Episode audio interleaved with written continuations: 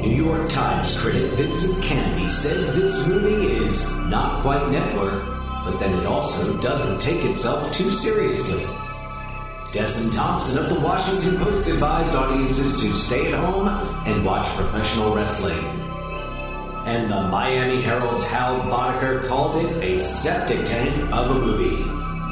On this episode of Ruined Childhoods, we decide the fate of the Running Man. Reboot.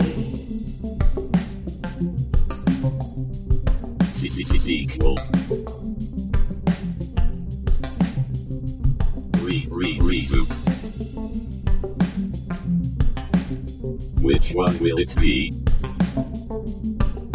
It's the Ruined Childhoods podcast.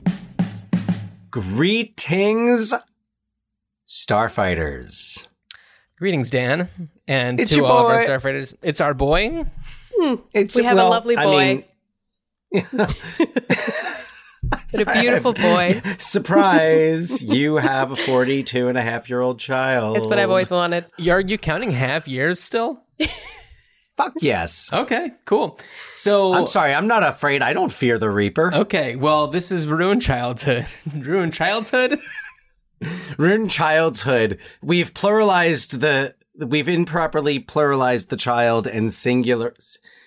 God, I'm supposed to teach this stuff. Maybe we should just start over. No, we should not. No, we've started down this water slide. There is no going back up. All right, you're listening to Ruined Childhoods. We are joined on this episode by a very special episode. Laura. A very special person. Just because you're here doesn't mean that it's a special episode. Okay. It was Laura's birthday last week, so this is true. It was her birthday wish. It was. I really badly wanted to be on this very special episode. Okay, not a special episode. Well, it is. No, John, I'm sorry. I'm going to have to agree with Laura here. It's a special episode because it's our last 1987 episode. I thought you were going to say it's our last episode. I was like, man. Go out. Surprise. I'm done with this shit. Yeah. The Running Man, that's me. Yeah. So we've done our 1987 films, and I mean, I'm just going to spoil the end of the episode, but we've already talked. Did we already talk about it on social media? What our next month is going to be? Yes, it was mentioned in an Instagram post from yesterday being June 22nd, Monday, June 22nd. To honor the now late, great Joel Schumacher, we're going to do a month of Joel Schumacher films. It will be Jolie, which is better said than spelled. Yeah. It's hard to write it and have it not look like Jolie, like Jolie Richardson or Jolie Fisher. Right. Or any other Jolies you may know. Those are the only two. I can think of.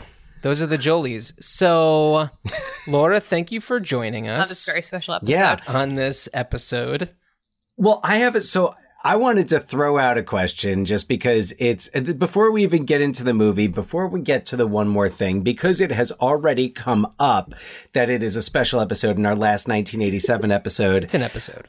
One of my favorite things about 1987 is the music. And it came up ever so briefly on our Hiding Out episode when we spoke about the, Catch Me I'm Falling by Pretty Poison being kind of a quintet. Like, I listened to that song and it is 1987. It is not the 80s.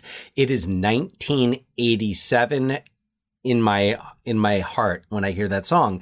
And I think there's a lot of, for me at least, and I think music is a very individual experience, but for me, there are some really signature songs, and I'll share some of mine, both soundtracks and just like soundtrack of life from 1987. I wanted to hear what your favorites were, and because I'm springing this on you, I'll hit you with some of mine to give you a chance to. Well, before you get started, this is 1988, but I am going to bring this up as an example of something that is kind of a Dan story. For some reason, I remember when I was a kid, and I'm assuming that I was, 4. Well, I guess 5 at this point. I was born in 83. So it must have been 88, 89 maybe, but you were going to school. You were, I don't remember what, I guess you were 10, so that's probably like 4th or 5th grade, something like that. Well, if it was 88. Oh, 88, 89. Okay, so you were a little bit older than that. 88, 89, yeah, I would have been in 6th grade. Right, so this makes sense because we were at Livingston Avenue Elementary School, which was the grade 4 through 6 at the time. I think that it may have changed since then. And you were, I can't remember what you did in this talent show, but there was a talent show that I went to that you was because you were doing something in it. And I have a very vivid memory of some of your classmates doing a lip sync dance to the song Dial My Heart by The Boys.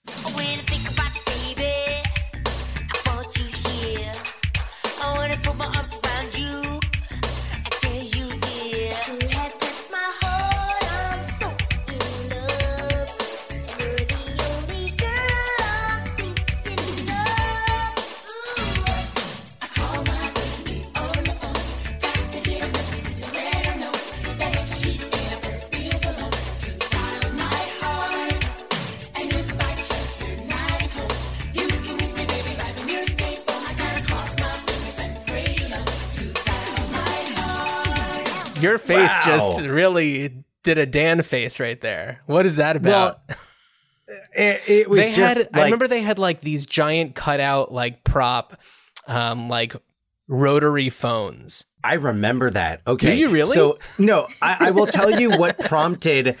I will tell you. Well, now that you mention it, yes, it's the type of thing that I wouldn't have. The Boys, what? I had to Google and find out who the artist was, but I remember the song Dial My Heart. For sure. And now that you mention it, I remember that it exists. I mean, I was going to say existed, but I suppose it still exists.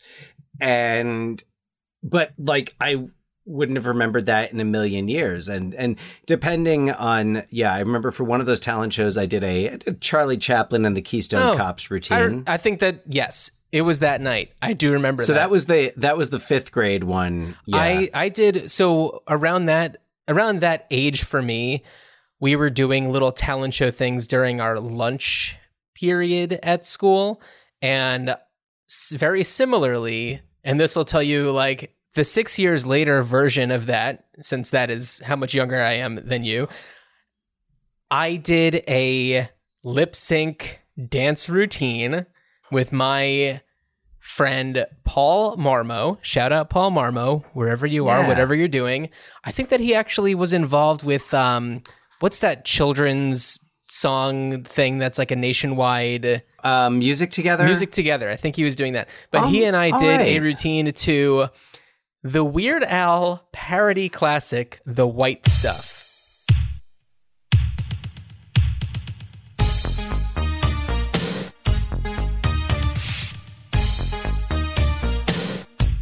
Stuff.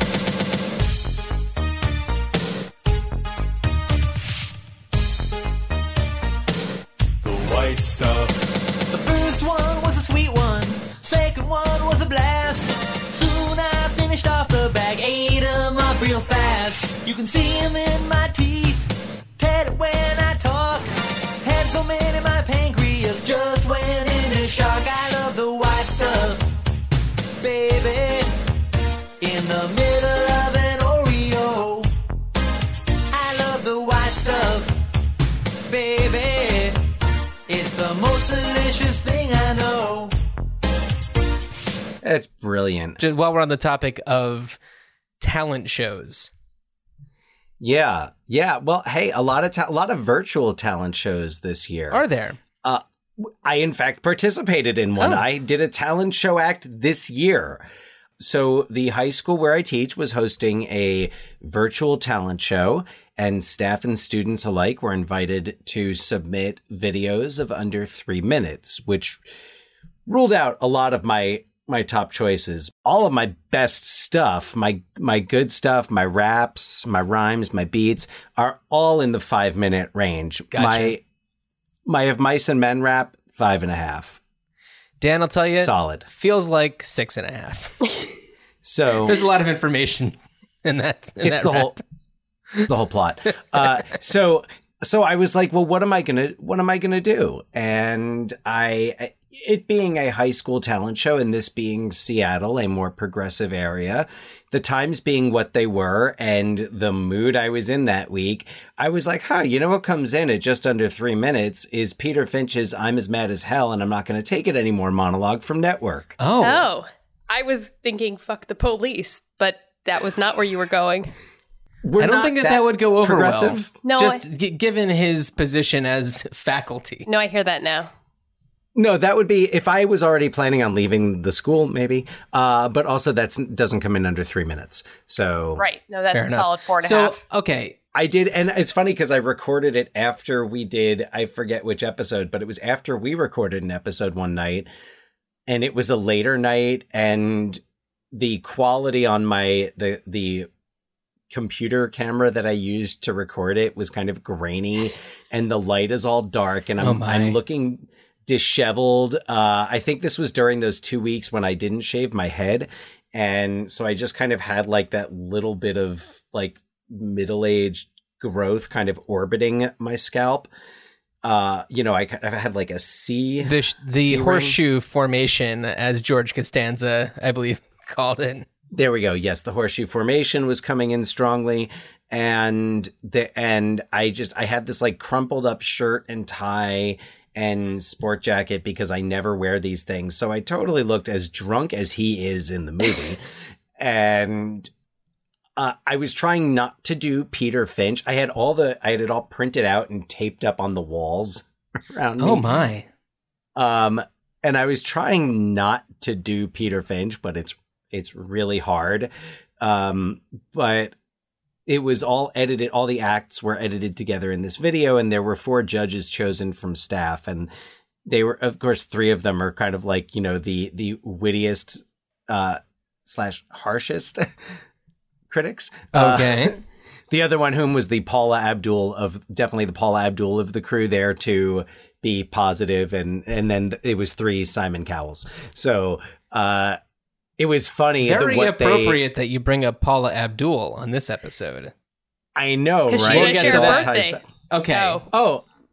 Oh, well, that and yes. We'll get to it. So anyway, so that was my talent show. So speaking of talent shows, and Chloe, my 6-year-old, for those tuning in for the first time that I'm mentioning her, Chloe had a virtual talent show for which she chose to dance to the March from the Nutcracker Suite that dun dun dun dun dun, oh my. Dun, dun, dun, in her like foofy fairy dress with waving her wand around on our back deck, and she's just like leaping around and spinning. And it's so funny because it was. And that also came in at around 3 minutes. But then other kids' talent show videos were like, this is how I throw a ball up and catch it. Ah.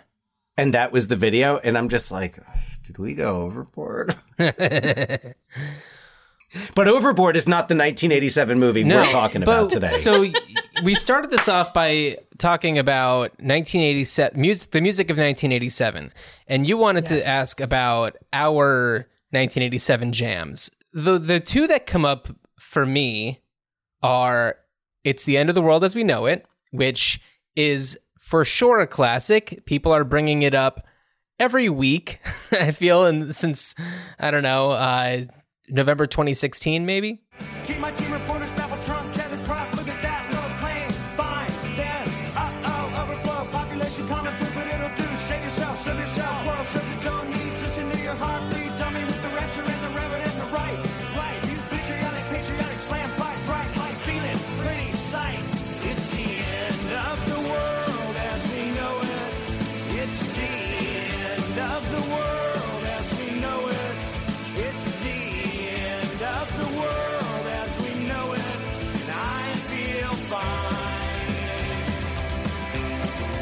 And I think that the other one that sticks out for me is Nothing's Gonna Stop Us Now by Starship.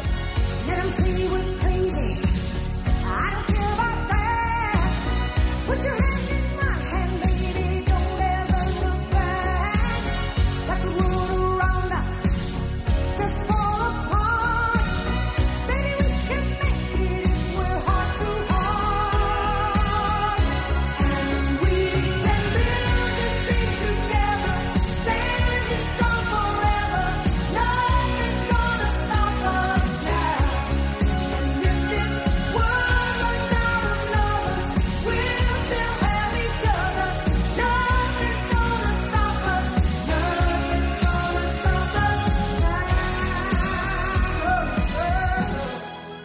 you know, it, like I said, it's personal. I was thinking about R.E.M. songs because, of course, that's the year Document comes out. But to me, R.E.M. music is kind of timeless.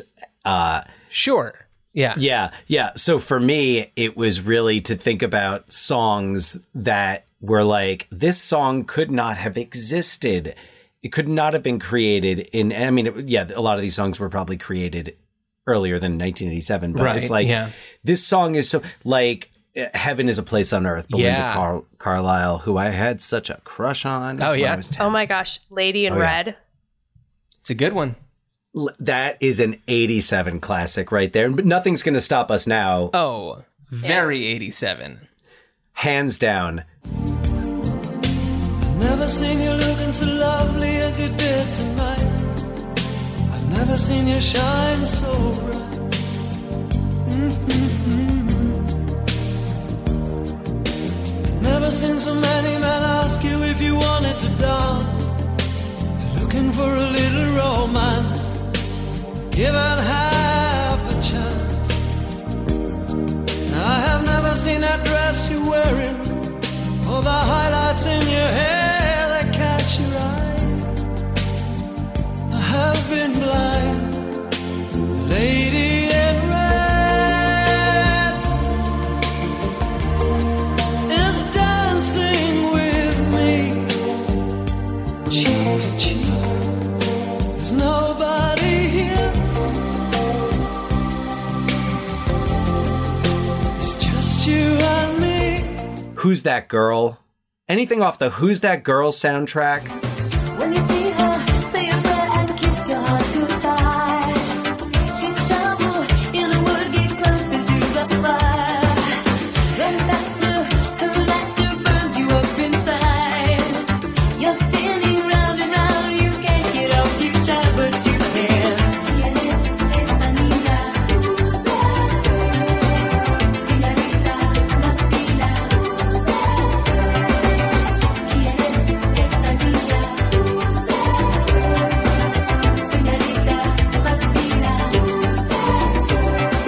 I'd also have to say that even though this was not a song from 1987, the song La Bamba is a very 1987 song for me. I mean, the movie came out, but I think that's what gave it the resurgence that we connected with. And as you've mentioned, I don't know if it was on this podcast or off air, but that was one of the albums that you had in the car playing on repeat in 1987. So La Bamba is a big one. And here he is, America's newest rock and roll sensation, the California Kid, Richie Valens.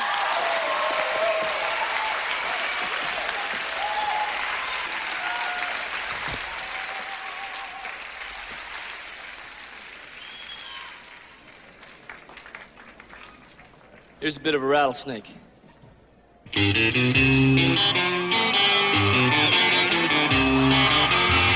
la bamba, para bailar la bamba, se necesita una poca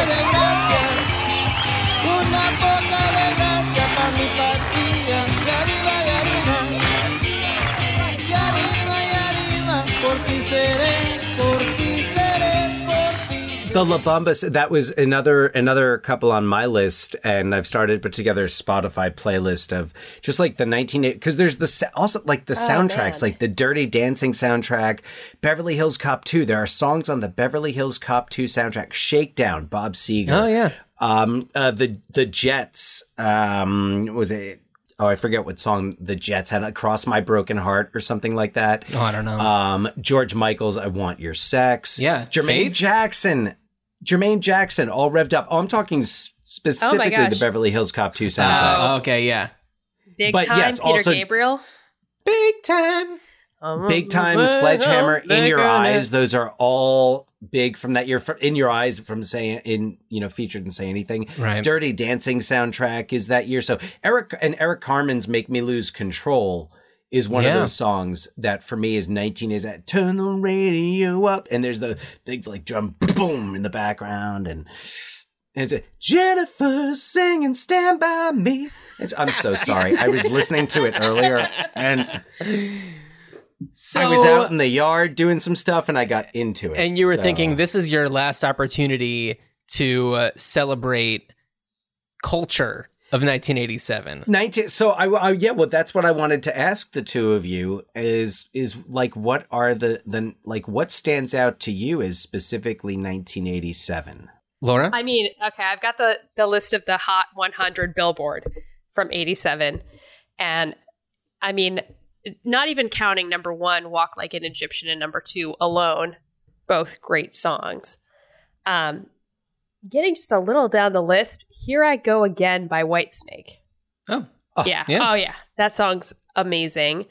Living on a Prayer, Bon Jovi. Everybody Have Classic. Fun Tonight. Wang Chung, of course. Was that 1987? Oh, I thought that was... According to this Wikipedia article. Earlier. I Think We're Alone Now. Tiffany. Yeah. That was Tiffany and Debbie Gibson that year. Quite a year. What a year. The fight, Only in My Dreams. Yes. Debbie Gibson. That's right. So, Laura, were you more of a Tiffany person or a Debbie Gibson? I was my parents were old, so I listened to music from the 50s person. So you listened to the original, I Think We're Alone Now. Yes. Yeah, Debbie Gibson did not do covers. Control, Janet Jackson. Oh, yeah. Give me a beat. So, I'm sorry we were not there to give you a beat. Yeah, so we're talking about 1987. Laura, do you have anything that screams at 1987 to you, just off the top of your head? Other than, not just music. Not just music culture, or movies. I'm pretty sure one of my nieces was born in 87. So that would have been the year that I discovered raw, very angry jealousy. Ah, yeah. Okay. Because I'd always been the baby, and then my niece was born, and I did some real fucked up stuff. Oh, wait, this is not really a swearing show. I'm so sorry. We will mark it as explicit. You're going to have to. Usually we don't start swearing until later on in the episode. No, you're going to get it early and often when I'm on a very special episode. It's just an episode. It's a fucking special episode. It's one and only 70. Episode.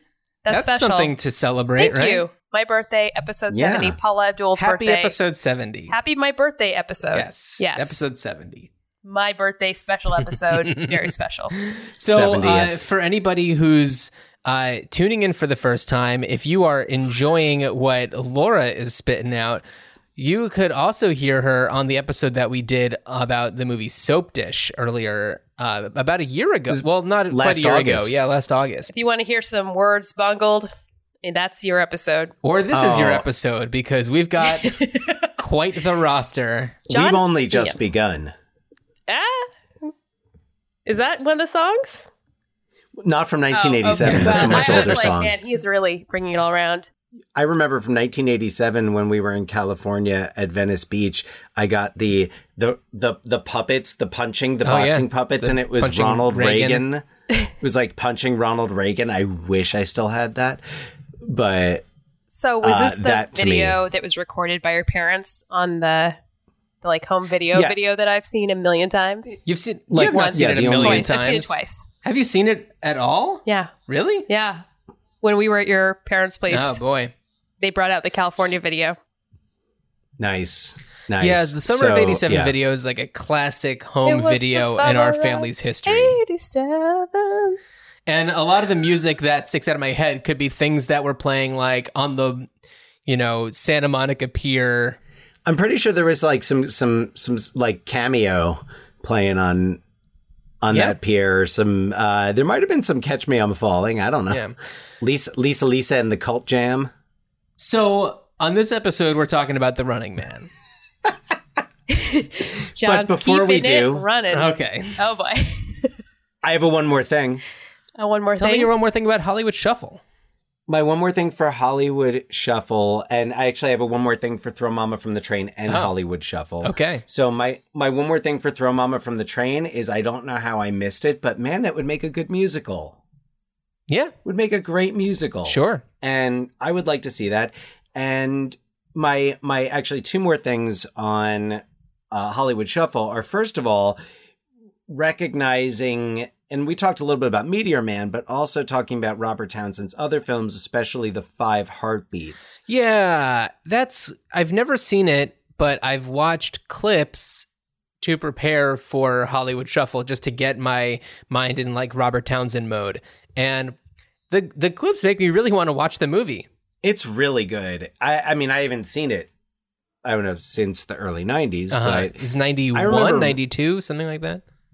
Yeah, I think 91. I mean, I saw it on VHS one night, and it was, I just remember the music was really good. I thought the story was really interesting. And, you know, it's about like a Temptations-esque group making it big. But I wanted to throw that out there. And I also feel like I neglected to mention another film that Hollywood Shuffle brought to mind that is one of my favorites, and it's just been added to the Criterion collection, and I really want to get a copy of it, is Bamboozled. Spike Lee's Bamboozled. Have you seen that, John?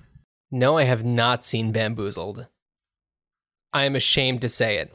Well, it's been really hard to find. I had a DVD copy. Like, I got it when it first came out on DVD, and then I lent it to someone that I worked with, and never got, as so many things that we lend out, you know, never got it back, and haven't been able to find a copy. And then they recently added it to Criterion. So that's just great. Kind of waiting until I feel like it's worth it to make that investment. But Bamboozled, which is Spike Lee's film from 2000, where I think it was 2000 or 2001, in which it's Damon Wayans plays a network executive who's kind of tasked with creating a televised minstrel show.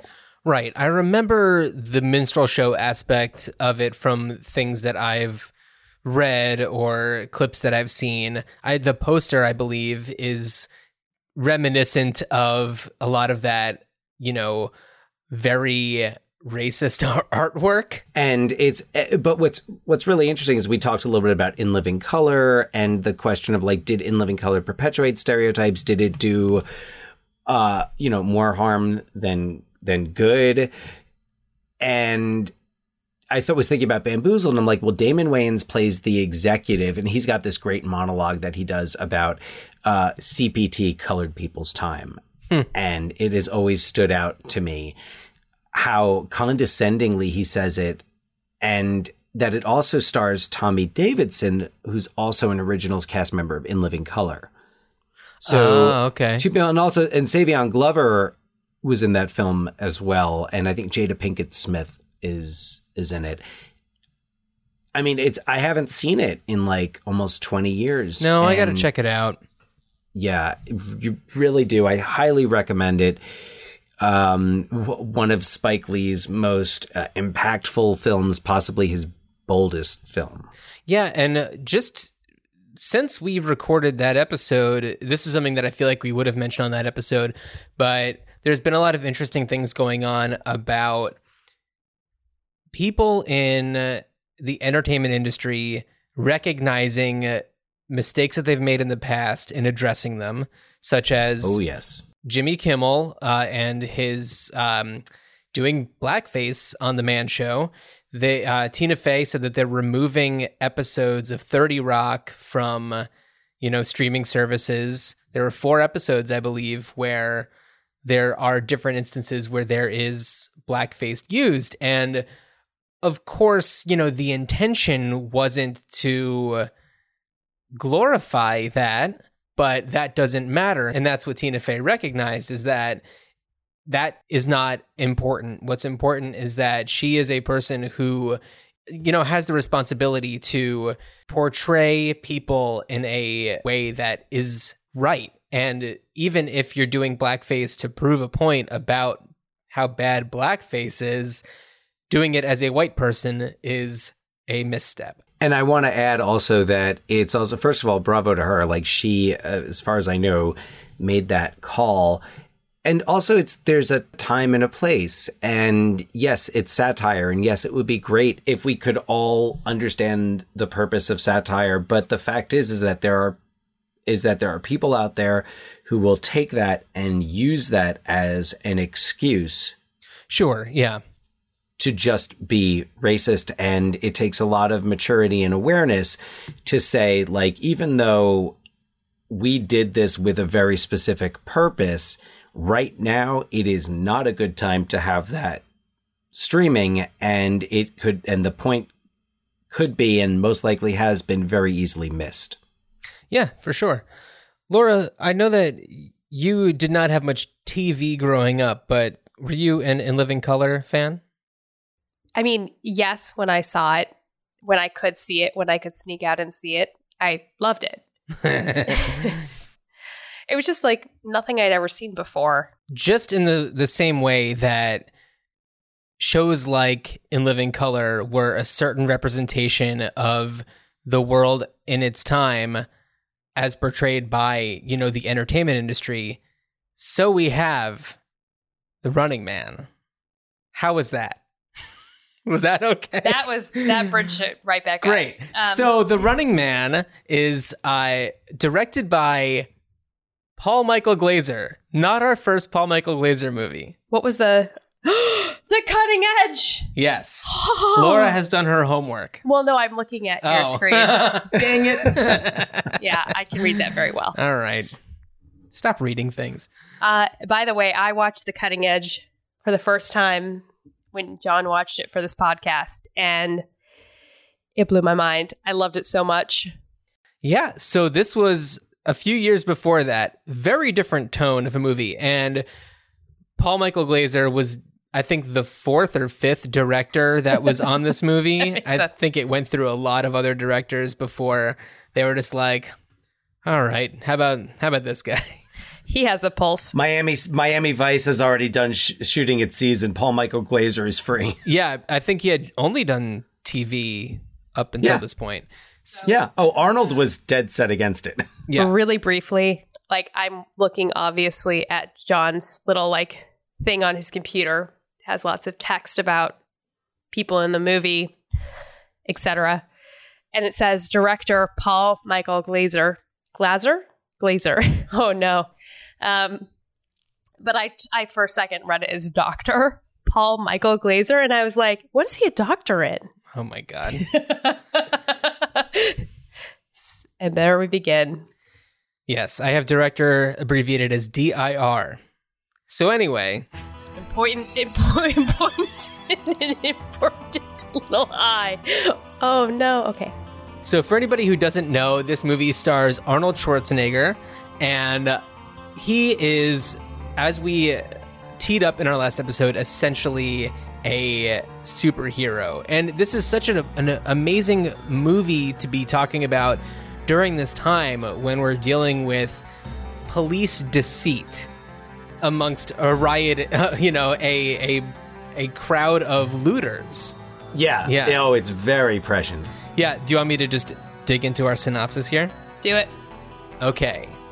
The year is 2017, and Ben Richards is a police helicopter pilot with a conscience in dystopian Bakersfield, California. When a group of rioters are spotted looting for food, and Richards is directed to fire on the crowd, he refuses since they are all unarmed. His group rallies around him and fights him off in order to spray bullets at the crowd. Richards is framed for the mass killing, and the world has turned against him. After he breaks out of his labor camp, he tries to find his brother to help him get away. Much to his surprise, his brother moved away, and a young woman named Amber was living in his brother's old place. Amber believes that Richards is the killer the media has played him out to be, and tries to get away from him, but he convinces her to try to help him escape. Once they are at a transit station, she gets away and Richards is identified. He is then drafted to appear in a popular game show called The Running Man, which pits convicts against human killing machines in a live televised event. Richards is paired up with his co-escapees, Weiss and Laughlin. Ultimately, it's up to Richards to kill his way through the show. He is soon joined by his old friend Amber, who is caught uncovering the unedited footage from the Bakersfield massacre that could prove Richards' innocence. She saw on a news report that he assaulted her during his escape attempt, which she knew not to be true, leading her to believe his story about being framed. Now that she is in The Running Man, They discover more truths about how the show handles its contestants, and they make their way through the end in order to help a resistance army uncover the truth for all to see. So, I love this movie. I unabashedly, it's great. Love this movie. I saw it the first time on TV. Again, was not supposed to be watching TV. Caught it on some TNT late night whatever. Saw part of it. I love the TNT late night whatever. I don't even know. Yeah, best program. I really hope.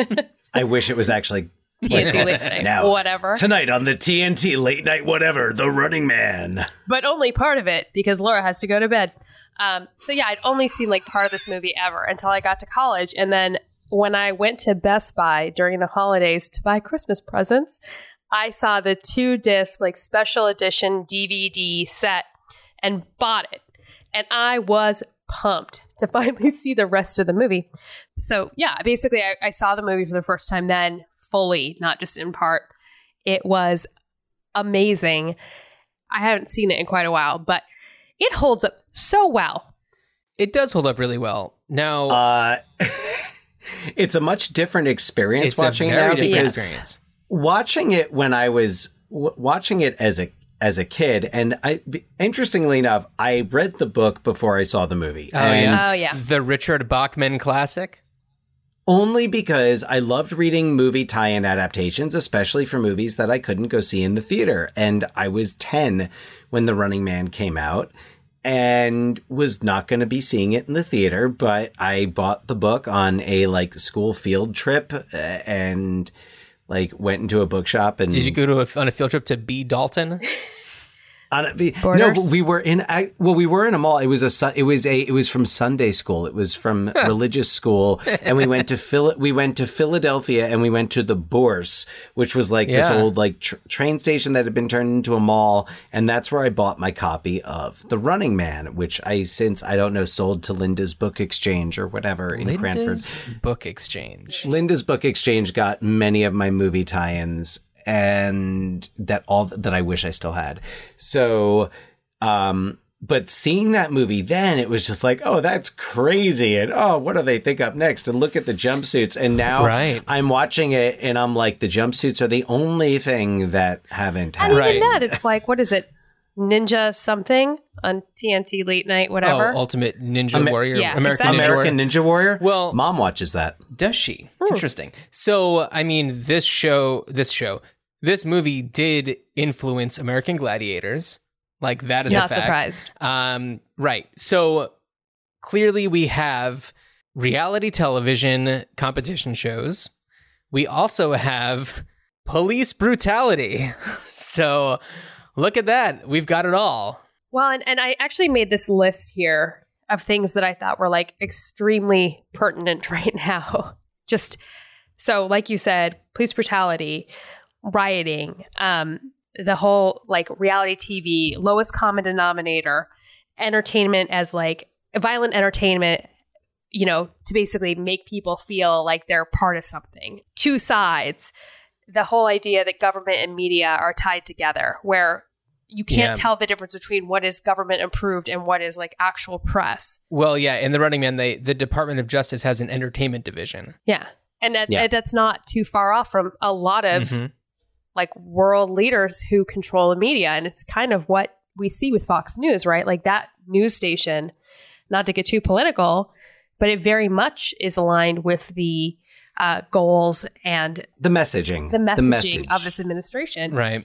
And then also income inequality, life being devalued, right? It's just a matter of, it's not real because it's on TV. And then the idea that there is no truth. You can't track an objective truth because they're editing it. And I think now about, deep fakes, right? Mm-hmm. If we can't trust what we see, how will we ever know what's real? So at the end of The Running Man, we do see this point where Richards has gone through all of the opponents, and he is going to be going up against Captain Freedom, played by Jesse Ventura.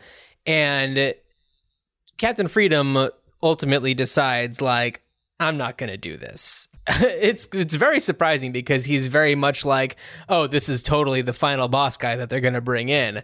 And then the fact that he has like a bit of a conscience is kind of amazing.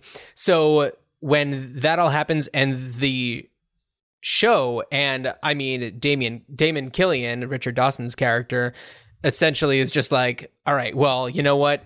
If we let them finish it themselves, then Richards is going to win.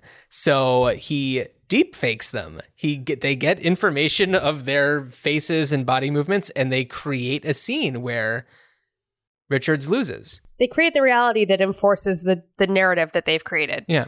And I want to add to that because Killian's got this great line towards the end where he says, and this is very much in line with the current administration and everything, but he says it has nothing to do with people. It has to do with ratings. Yeah. Yeah. It has nothing to do with people. It has to do with ratings. There's somebody else I know right now who's obsessed with ratings. Who is that person? And doesn't seem to care about human lives. Yeah. Unless they can help him out. But and then you also have the slut shaming of Amber through this fake news. Which by the way, to tell you what slut shaming is in this version of 2017 is they say that she's had sexual relations with 2, sometimes 3 men in a year. Hussy. Yeah. But it's, I love that, but like, there's lines like that. There's little things like that. There's lines like the Department of Justice's Entertainment Division that tell you, and it's so smart with this script is they tell you so much about the society. Yeah. Or the constitutional right to an agent. Yeah. Yeah. Yeah. But the idea that would be your representative in this world is not too far-fetched, right? Because it's all the court of public opinion. And you see that when... You know, society has basically said this is a bad guy because they were fed these lies about him. And it is this court of a public opinion. It doesn't matter how good he was, how good his intentions were, because the government and the media has portrayed him as a villain. That is how everyone sees him. Yeah. And what also kind of makes me think, wow, this is real, is the only way the people will turn on Killian is once they see with their eyes, which is a doctored video. It's edited, yet we the audience know it's real, but all of Killian being terrible and, you know, behind the scenes towards the end when, you know, Mick Fleetwood, takes over the set. Yeah. Mick Fleetwood and Dweezil Zappa. Okay. Is Mick Fleetwood playing himself? There are rumors to that support that argument. Before anybody says anything else, I'm going to run down a list of the people that we're talking about. On the last episode, we teed up the fact that we were going to announce the names of the people who are involved in this movie. And at the end of the episode, Laura, we're quizzing you about their names. Because if you've listened to the Soap Dish episode, you know that remembering names, especially those that are slightly complicated... Not even. Yeah. Rodney Downey. Dangerfield. Was it Rodney? So. Rodney Downey Jr. Field.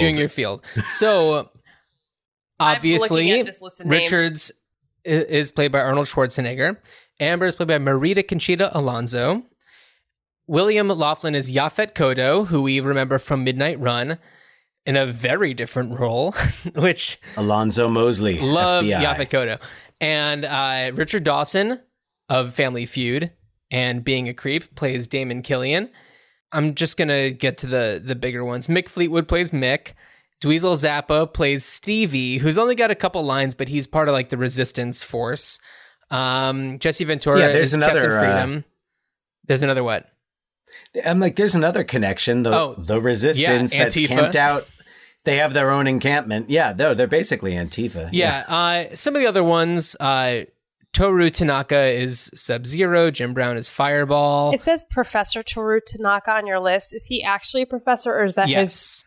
Interesting. No, that's his wrestling gimmick. I was trying to get Laura in a Dr. Paul Michael Glaser.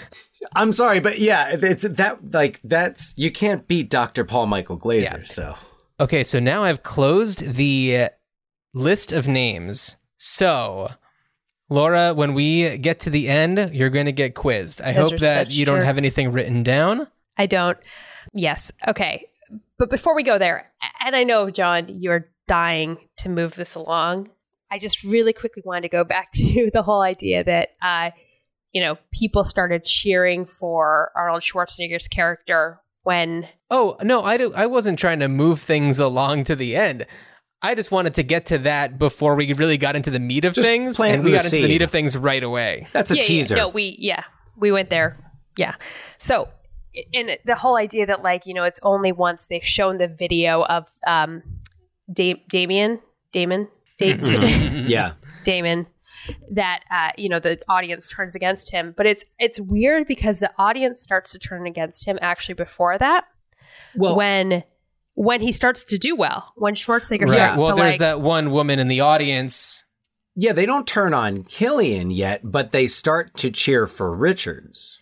Right. Yeah. Yeah. But there is that part of this too, which is not, this movie is not just a reflection of the evils of over-intrusive government or median government being too close. It indicts ourselves for loving violence. Oh, absolutely. Oh my God. Like that we allow ourselves to be won over by this all-powerful machine of median government.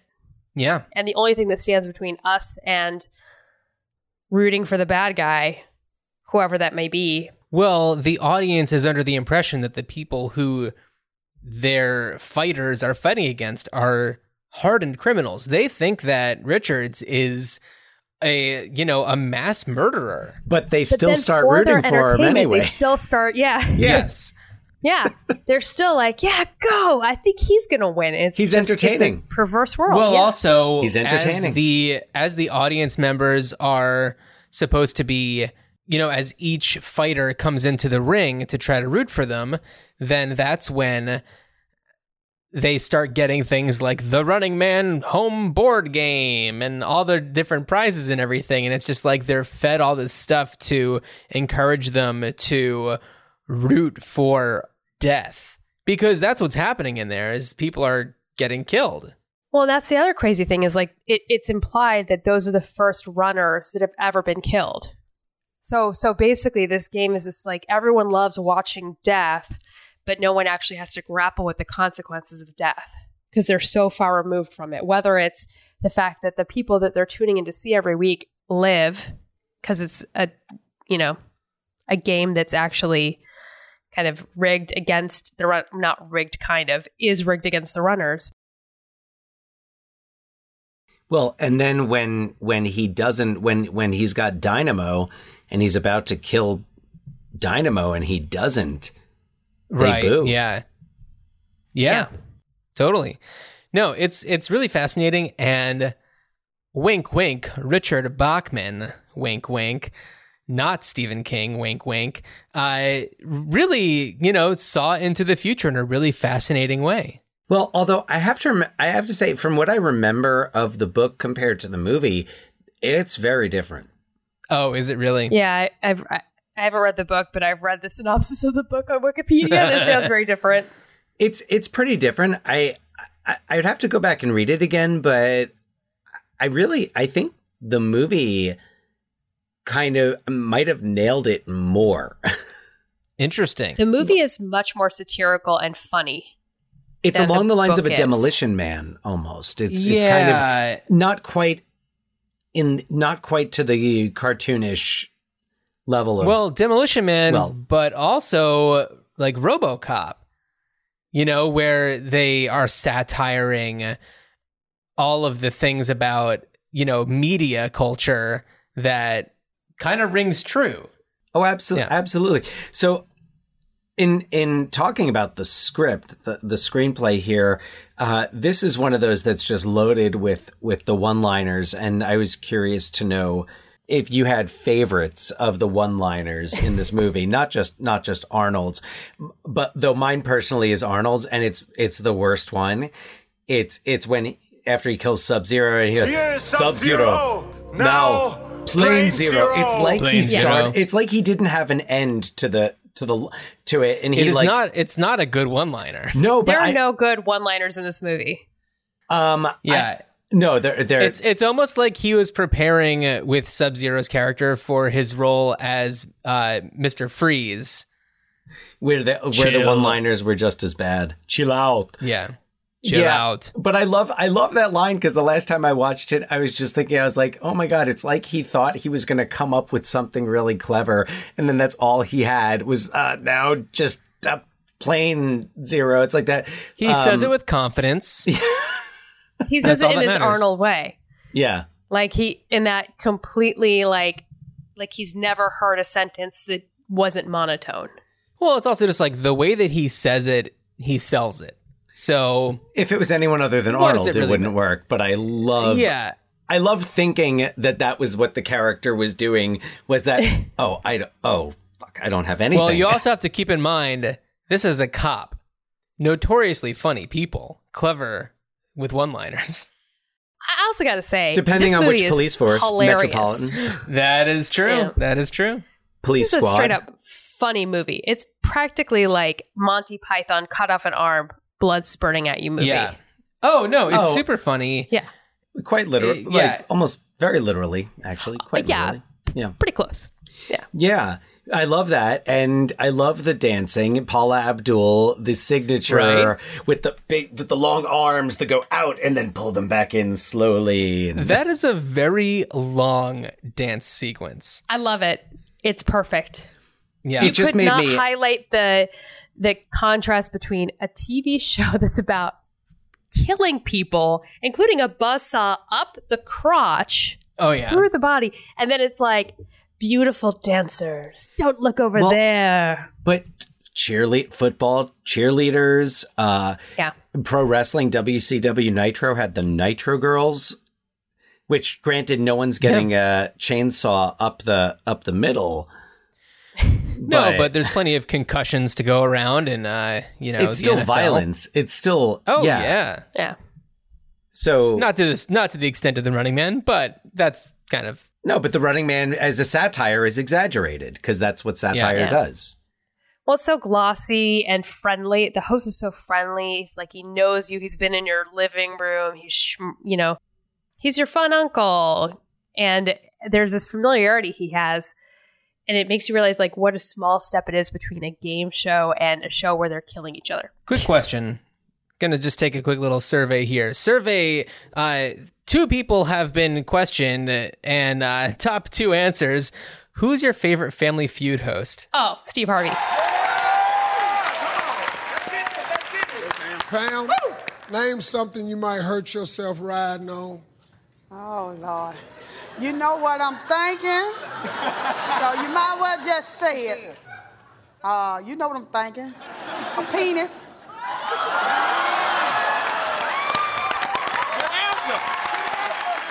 Dan, we have Richard Karn, Louis Anderson.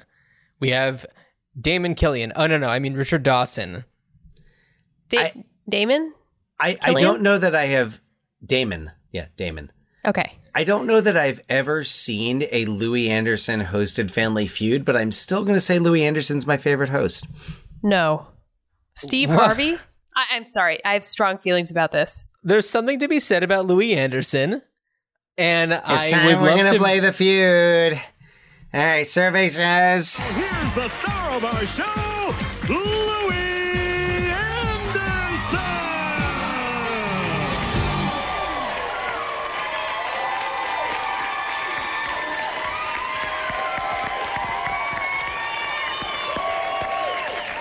Thank you. It's the Bregman family against the Allen family.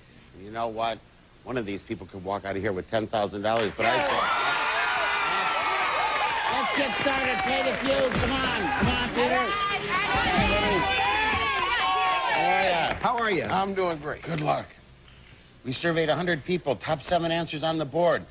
You have to try to find the most popular answer. Name a part of the body that gets bigger as adults get older. Freddie. Penis.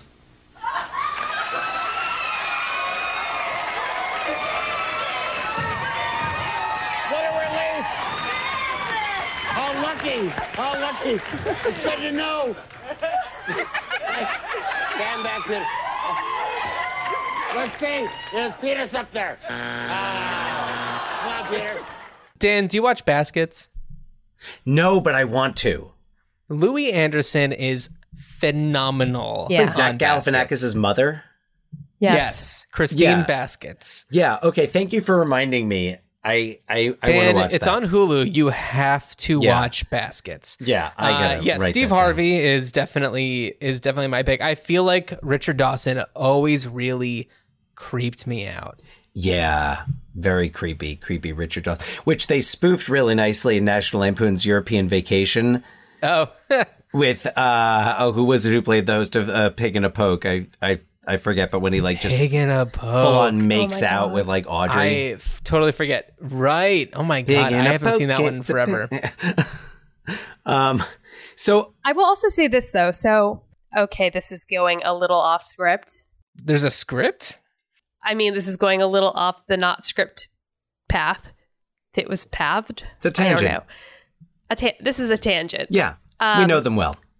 Ted Bundy, right, is a psychopath. Sociopath, whatever he is. He's got this like, so Anne Rule, is that her name? Who wrote the book about Ted Bundy, the serial killer?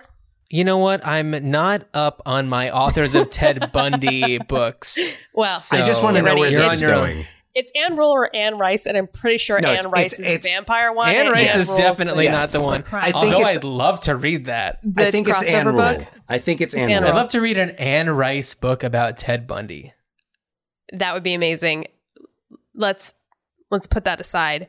Anne Rule was actually friends with Ted Bundy, and she said his mask was so perfect it never once slipped with her. Mm-hmm. Like she would never have known because he was such a perfect psychopath, right? Like so charming, so endearing, so seemingly empathetic, and that's like what a lot of these game show hosts seem to me. They're too perfect. They're too like empathetic and friendly and on the like money.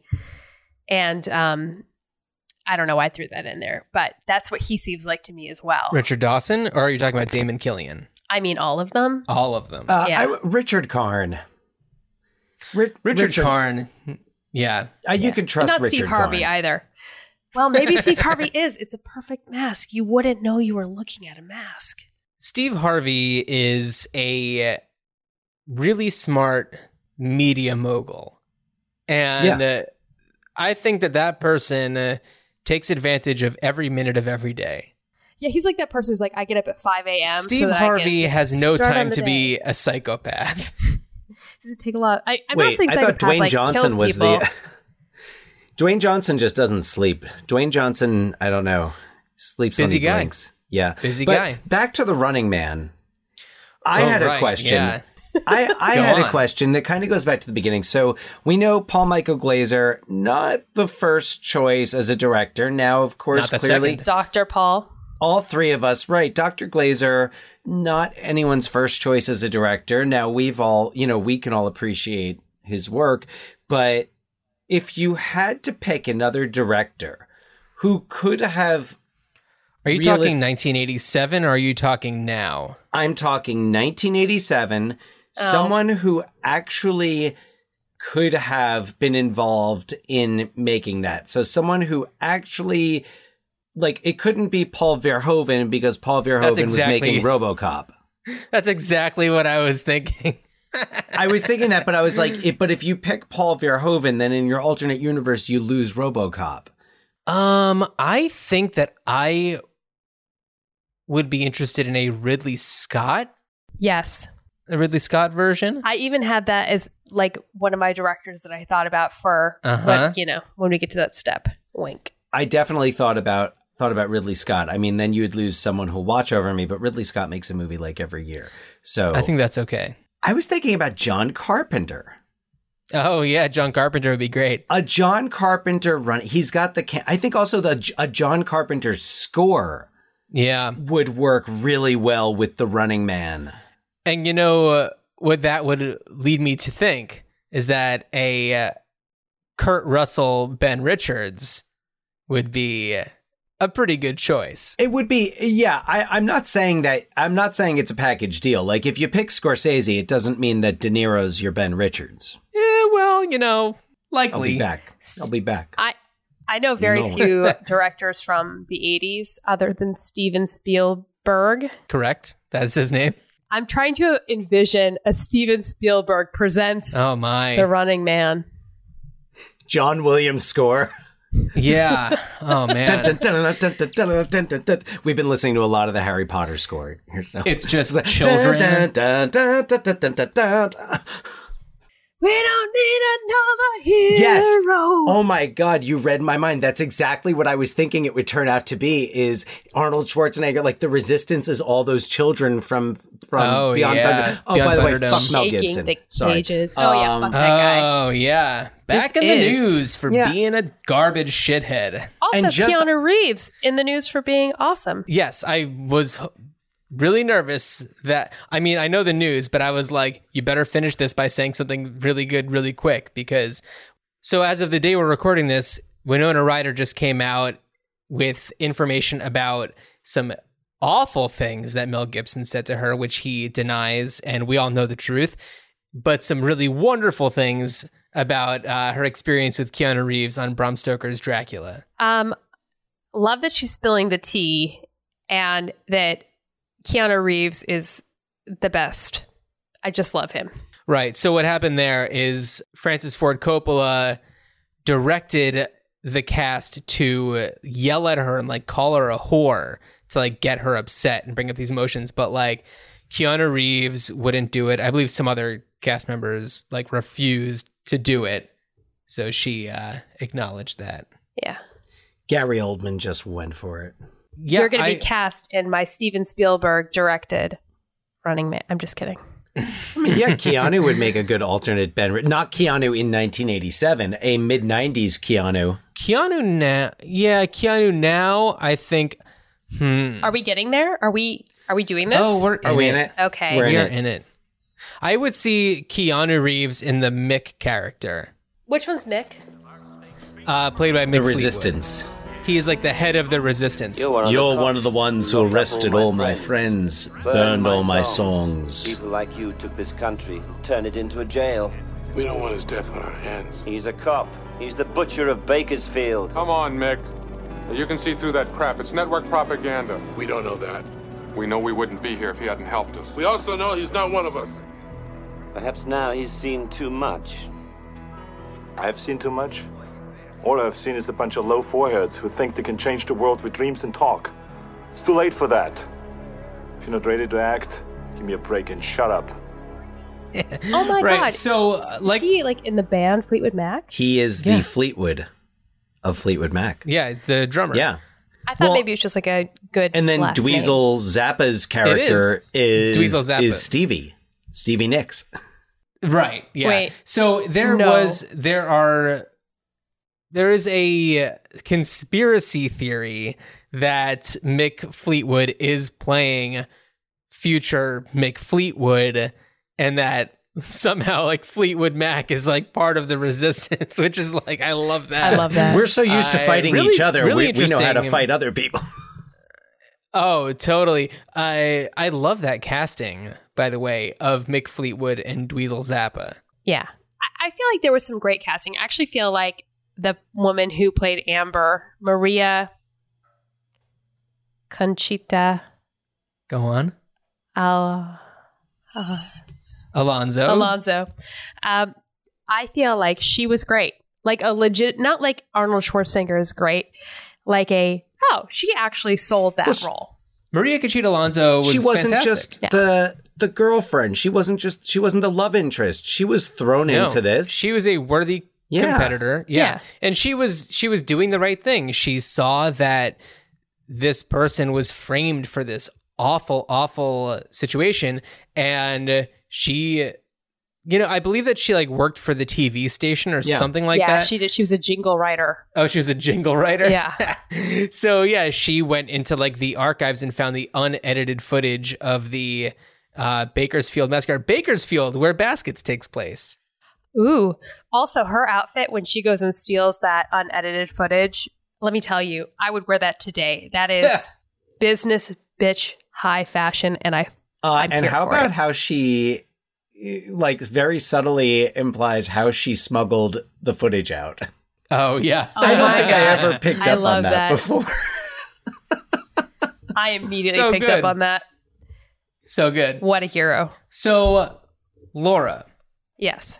What would you do with this film today? So, I'm kind of of two minds. I'm like, lean into the darkness or lean into the comedy. And if you lean into the comedy, you make it super bloody. Like, super duper extreme absurdist comedy bloody madness.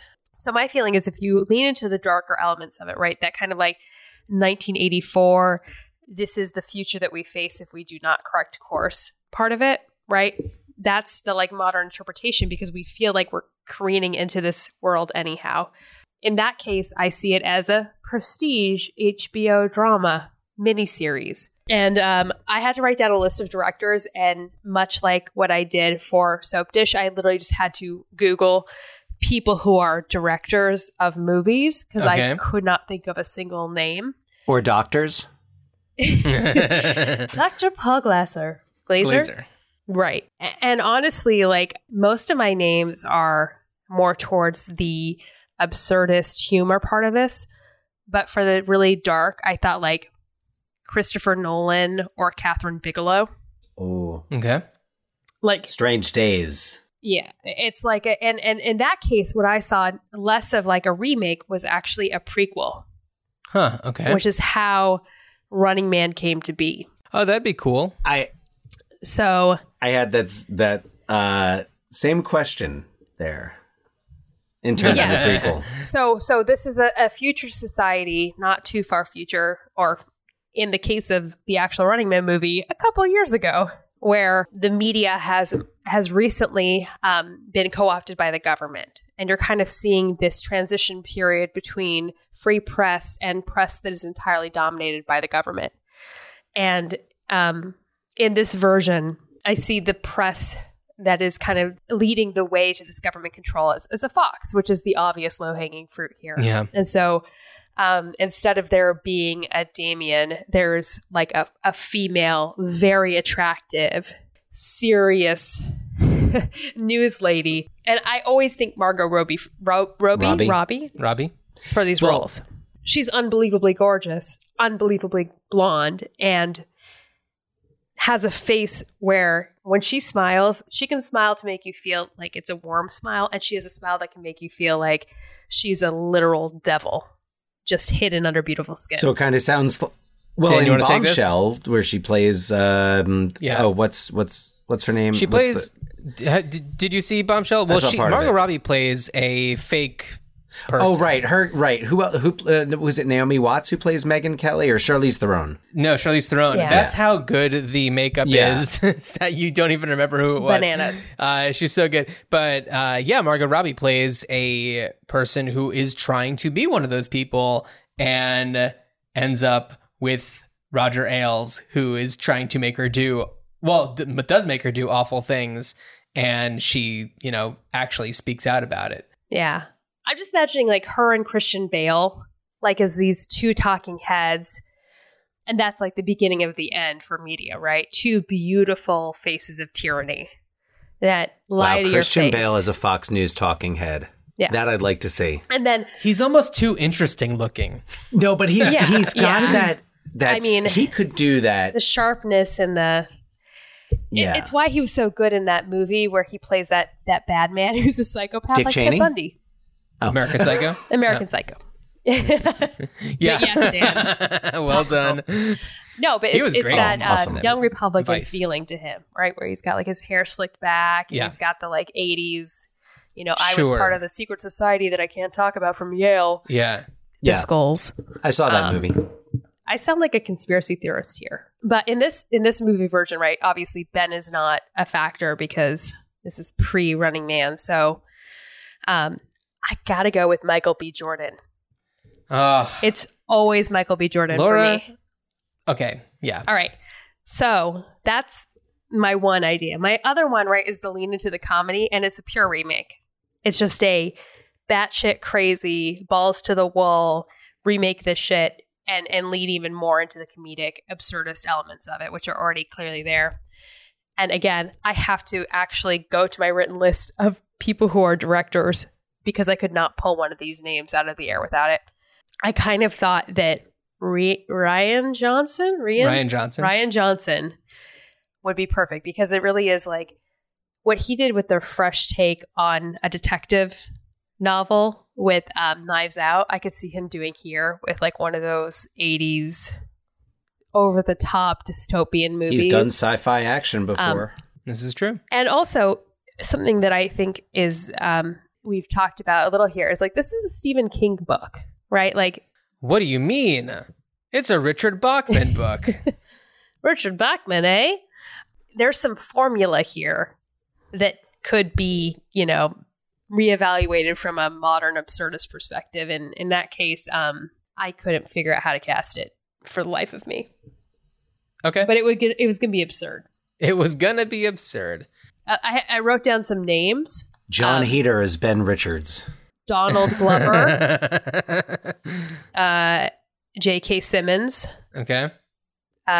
Jake Gyllenhaal. Viola Davis. Elizabeth Moss. They're all people. This is true. Did you just Google human people?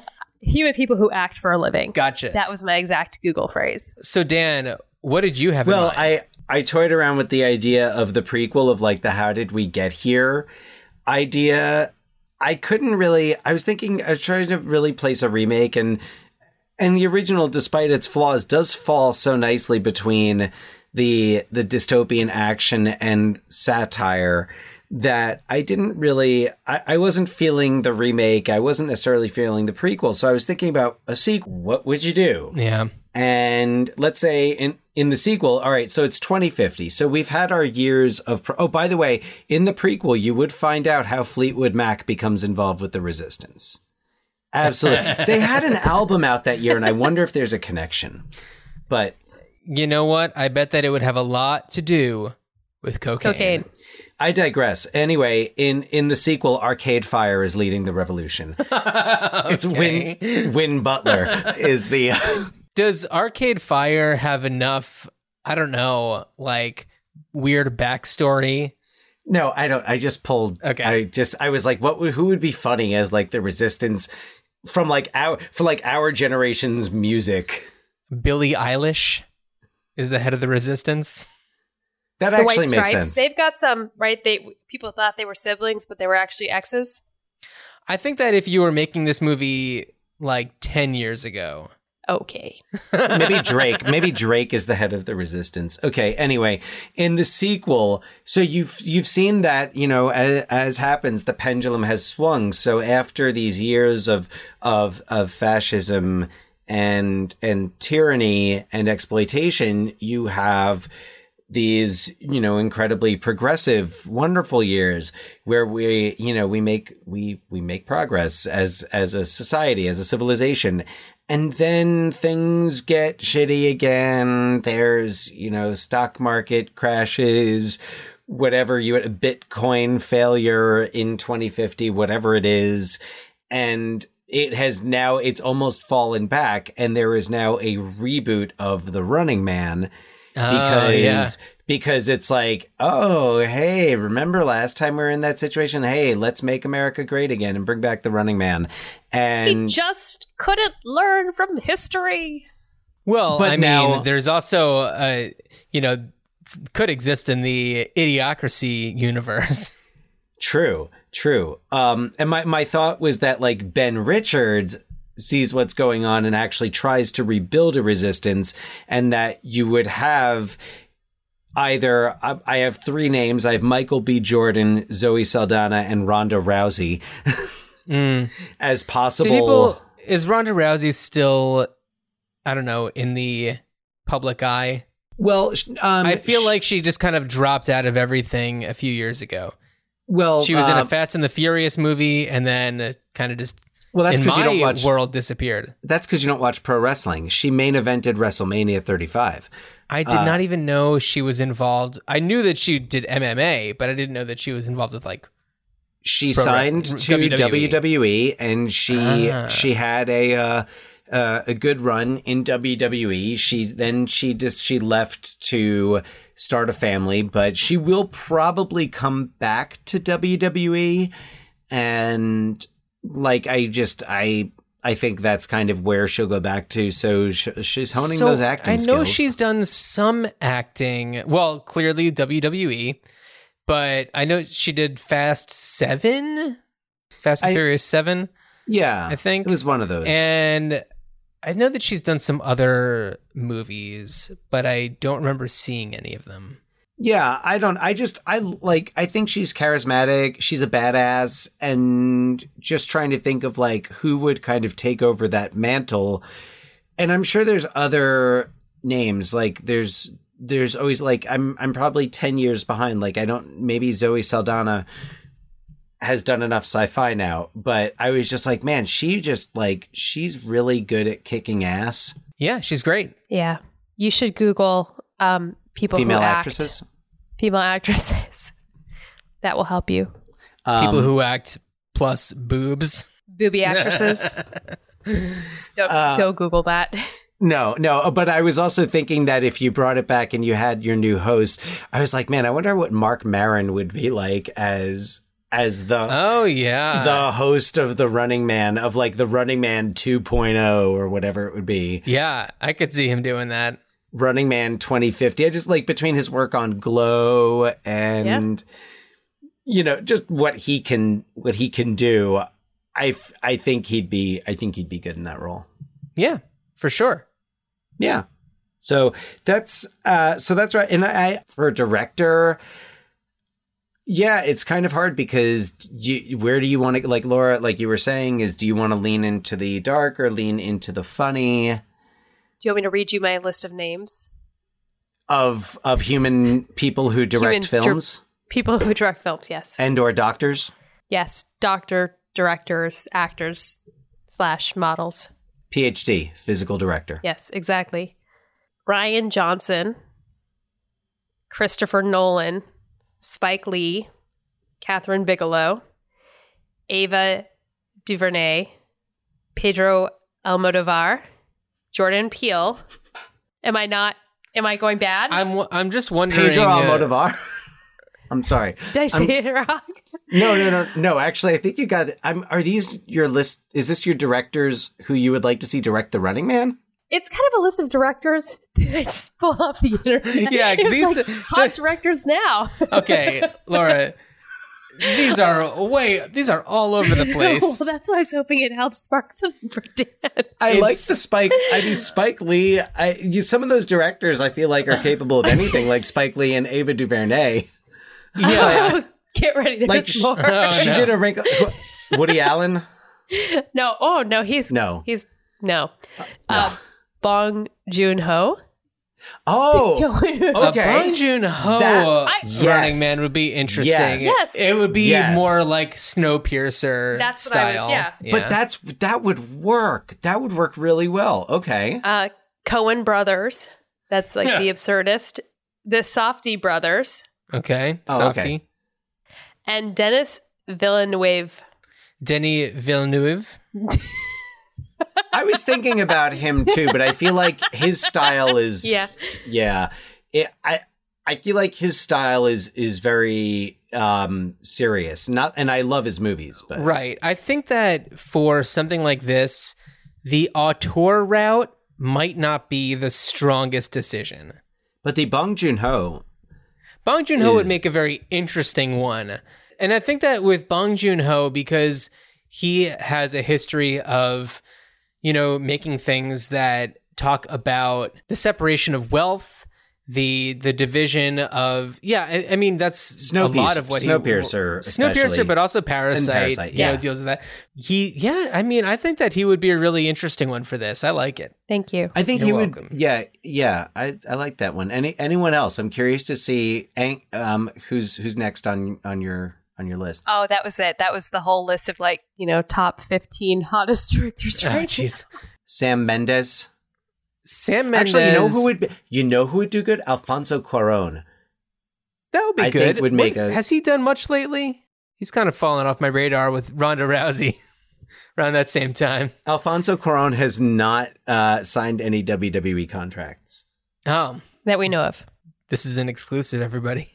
He has We're here to announce that he has done it. So Roma was his... Roma, right. Yeah.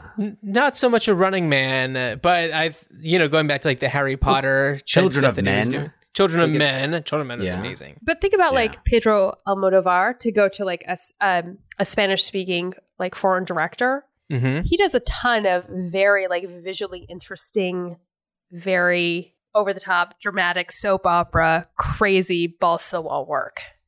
So, I mean, yeah, I always think of like his more recent stuff, but also... one of his early things was Woman on the Verge of a Nervous Breakdown, which is very bizarre. Yeah. And Almodovar, maybe. I'd be interested to see him. Yeah. Maybe that's the answer for 1987. Who? Yeah, right. You know, Gael Garcia Bernal as Ben Richards. Oh, yeah. I could see that. So where my mind went was a remake, and clearly there's a lot of things that are going on nowadays that make a lot of sense with the original, as we've discussed. So I was mostly going for casting choices, and some of the people that I thought were definitely Michael B. Jordan. That was like the first person I thought of. I started to think a little bit about like Dwayne Johnson, and I was like, no, that's just like too obvious. We can't have him just doing Arnold Schwarzenegger. That's everyone's just going to be comparing it to Arnold Schwarzenegger's performance. We know he could do it. It would be fine, whatever. Some of the other people that I was thinking of were Ryan Gosling. I'd love to see a Ryan Gosling Richards. I'm a big fan. Another Killian that I thought of, Michael Shannon. And Dan, I listened to your episode of remind me the name of the podcast. The Lighter Side, Essential Stories. Yeah, the essential lighter side. The Lighter Side, and yes, you talk about the passion for Michael Shannon, of course. And when Michael Shannon comes up, we're a fan of his. But the number one Killian that I thought of, and If this was going to be the case, I think that Killian would have to be a more central character in this story. Bill Hader. You're thinking about it. I don't think that you totally see the way that I see it, but... I'm picturing it. I'm taking a moment. I'm thinking of Bill Hader in the different roles that I've seen him play, and I am getting it. It took me a moment because it's a huge departure. He can play completely charming, very charismatic, and then in an instant, like you've seen in Barry. Yeah. Dan, have you seen Barry? I saw the first season. I haven't watched season 2 yet. Oh, it's so good. So I think the thing with like whoever's Damon Killian's no, that's not right. Killian has to be very like smooth and vicious, two-faced. Right. And whoever plays like a Ben Richards type character has to be very able to survive, because you have to believe that they can survive. So it's funny because like when you said Bill Hader, I immediately thought actually Ben Richards. Oh, really? Yeah. Oh. Right? As this like person who gets dragged to something that they're not really prepared for. But then I was like, but how would he survive? A Bill Hader as Ben Richards would be interesting as well. I could see that. Yeah, because Bill Hader is kind of like I'm in this situation. What am I going to do next? Which very much in Barry, you see that. Mm. Well, you have to think about it. And it's like, people don't look like Arnold Schwarzenegger. Like real people who aren't Arnold Schwarzenegger don't look like Arnold Schwarzenegger. Right. So like realistically, the people who would be in this situation are more likely to have the build of a Bill Hader. Yeah. And Bill Hader's ripped. Like, let's not... Well, he's in good shape, but, like, Arnold Schwarzenegger is, like, extra human. There's something... Well... He has extra DNA in his body that's, like, not human. Well, but I also think, like, steroids. If you get away from the Schwarzenegger... Well... I mean, it's steroids. Old steroids, I'm sure. I don't think he's done them recently. Right. It's that 1987 steroids. Yeah, exactly. Well, I also was thinking, like, you know, if you have this Arnold Schwarzenegger vision in your mind, like, it's really hard to also cast a woman. And I think actually a woman in that role would be really interesting. Well, and I think that, and that's where Zoe Saldana and Ronda Rousey came up, because then you already know you're not expecting the Arnold Schwarzenegger Running Man. Yeah. And that's like why I had Viola Davis in here, is because I'm like, having seen, she was like Widows, right? Yeah. She was so like, Widows is very good. I feel like that's one that people did not check out and really should. I loved that movie. I was a little, I had high expectations that were not met. But I will say that I had high expectations. And I love Viola Davis. She's wonderful. Viola, yes. Did not say Viola before. Viola Davis. Viola Davis, yeah. And it makes me think of people who I would have cast had this been remade in like the late 90s, like a Michael Douglas as Killian and Angela Bassett as Richards. Okay, I have an issue with Michael Douglas being kind of like an action hero. Well, but he wouldn't be as Killian. Oh, I'm sorry. I thought that you were saying as Richards. Sorry. No. My Richards would be Angela Bassett. 1997 Angela Bassett. Yeah, totally.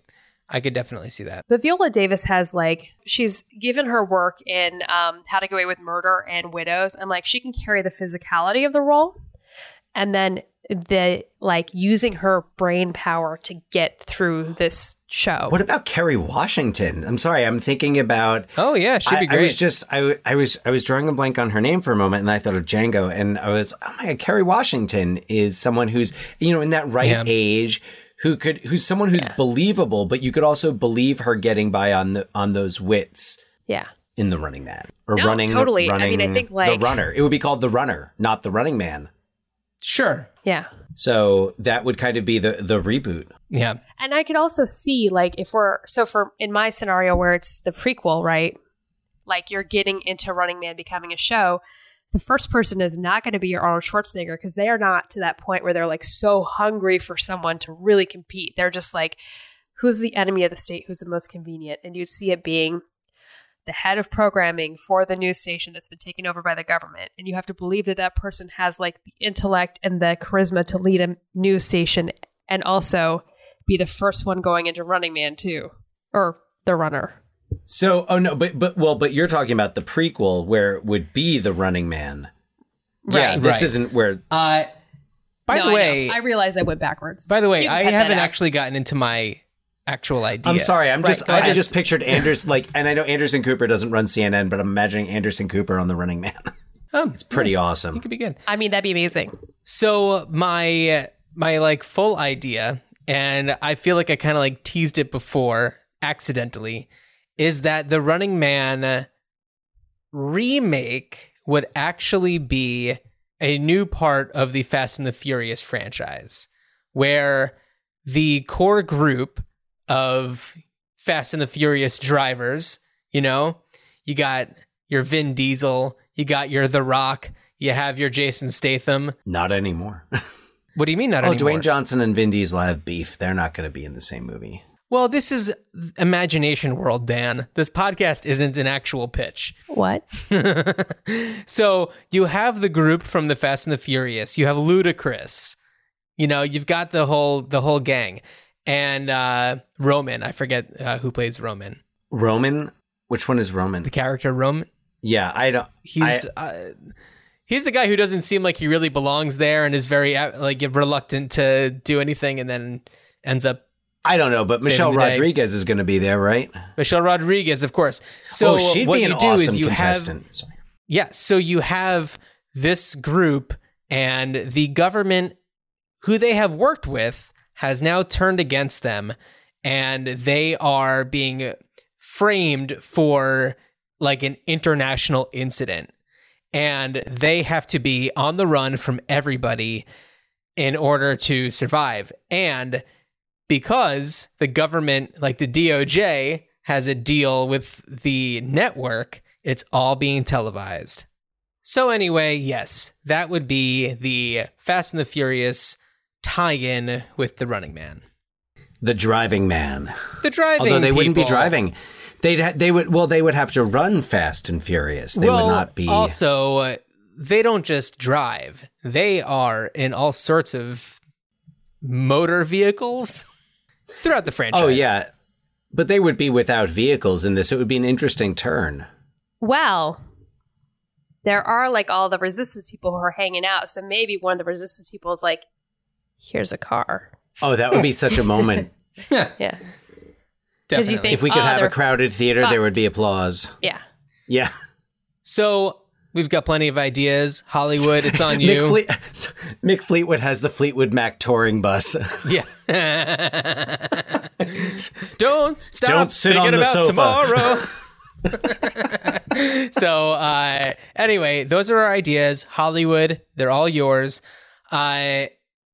Dan, we have not discussed what we're going to do on the next episode, but we have our short list. Do you want to pick one? Yeah, as we said earlier, the month of July will be July here, and we are going to be kicking off our month-long tribute to Joel Schumacher with, and it's hard to say what is his, like, you know, the quintessential Joel Schumacher film, but one that has really held up and remained, you know, kind of a contemporary classic is also from 1987. Oh, so that's right. The perfect segue. We extend our stay in 1987 because we're going to take a look at The Lost Boys. I'm very excited. Oh, Kiefer Sutherland, Alex Winter, and Ted. Yeah. The guy playing the saxophone. Oh, yes. Yes. Why? Okay. I know his name. Wait, the guy playing the saxophone? Yes. You know his name? Yes. Oh. Shit. Because he's also like Tina Turner's saxophone player. Was addicted to heroin, became a bodybuilder to cut the habit. Fuck. His name is escaping me right now. But you sure know a lot about him. John knows everything about him but his name. Tim Capello. I thought of it as I was like looking at his picture. Tim Capello. Okay. Yeah. All right. Did we talk about him when we talked about Mad Max? Is he like in Beyond Thunderdome? He is in the music video for We Don't Need Another Hero. He's not in the movie. Yes. No, but we did talk about him. Tim Capello. On that episode. Yes. Very much in The Lost Boys. Yeah. No, The Lost Boys. Great movie. Diane Wiest. Love Diane Wiest. Oh, excellent Diane Wiest movie. So, Laura. As we said earlier... Yeah. You're going to get quizzed. Oh, shit. We're going to start simple. Who plays Ben Richards? Arnold Schwarzenegger. Very good. Who plays Amber? Marita Conchita Alonso. Very good. I believe his character's name was Randolph, William Randolph. Is that right? I'm blanking on it. Laughlin. Wait. Yeah. Laughlin. Like, is it someone who I'd know? We've mentioned his name twice. Mac Fleetwood. Nope. Yaphet Kotto. Oh, Yaphet Kotto. Okay, who plays Stevie? Nix. No. Wait. The Diesel. Dweezil Weasel. Dweezil Weasel? No. Frank Zappa's son, Dweezil. Dweezil Zappa. Very close. Dweezil Zappa. Vin Dweezil Zappa. Vin Diesel. And who plays Damon Killian? Fuck, man. I know he also hosted, I was going to say The Price is Right, but that's not it. It's Family Feud. Richard Dawson. Richard Dawson. Go. Very good. Thank you. Very good. Well done. Well done. I think those are the ones that I wanted to cover. Dan? I can't think of it. Who plays Weiss? I don't know. I don't know. Yeah.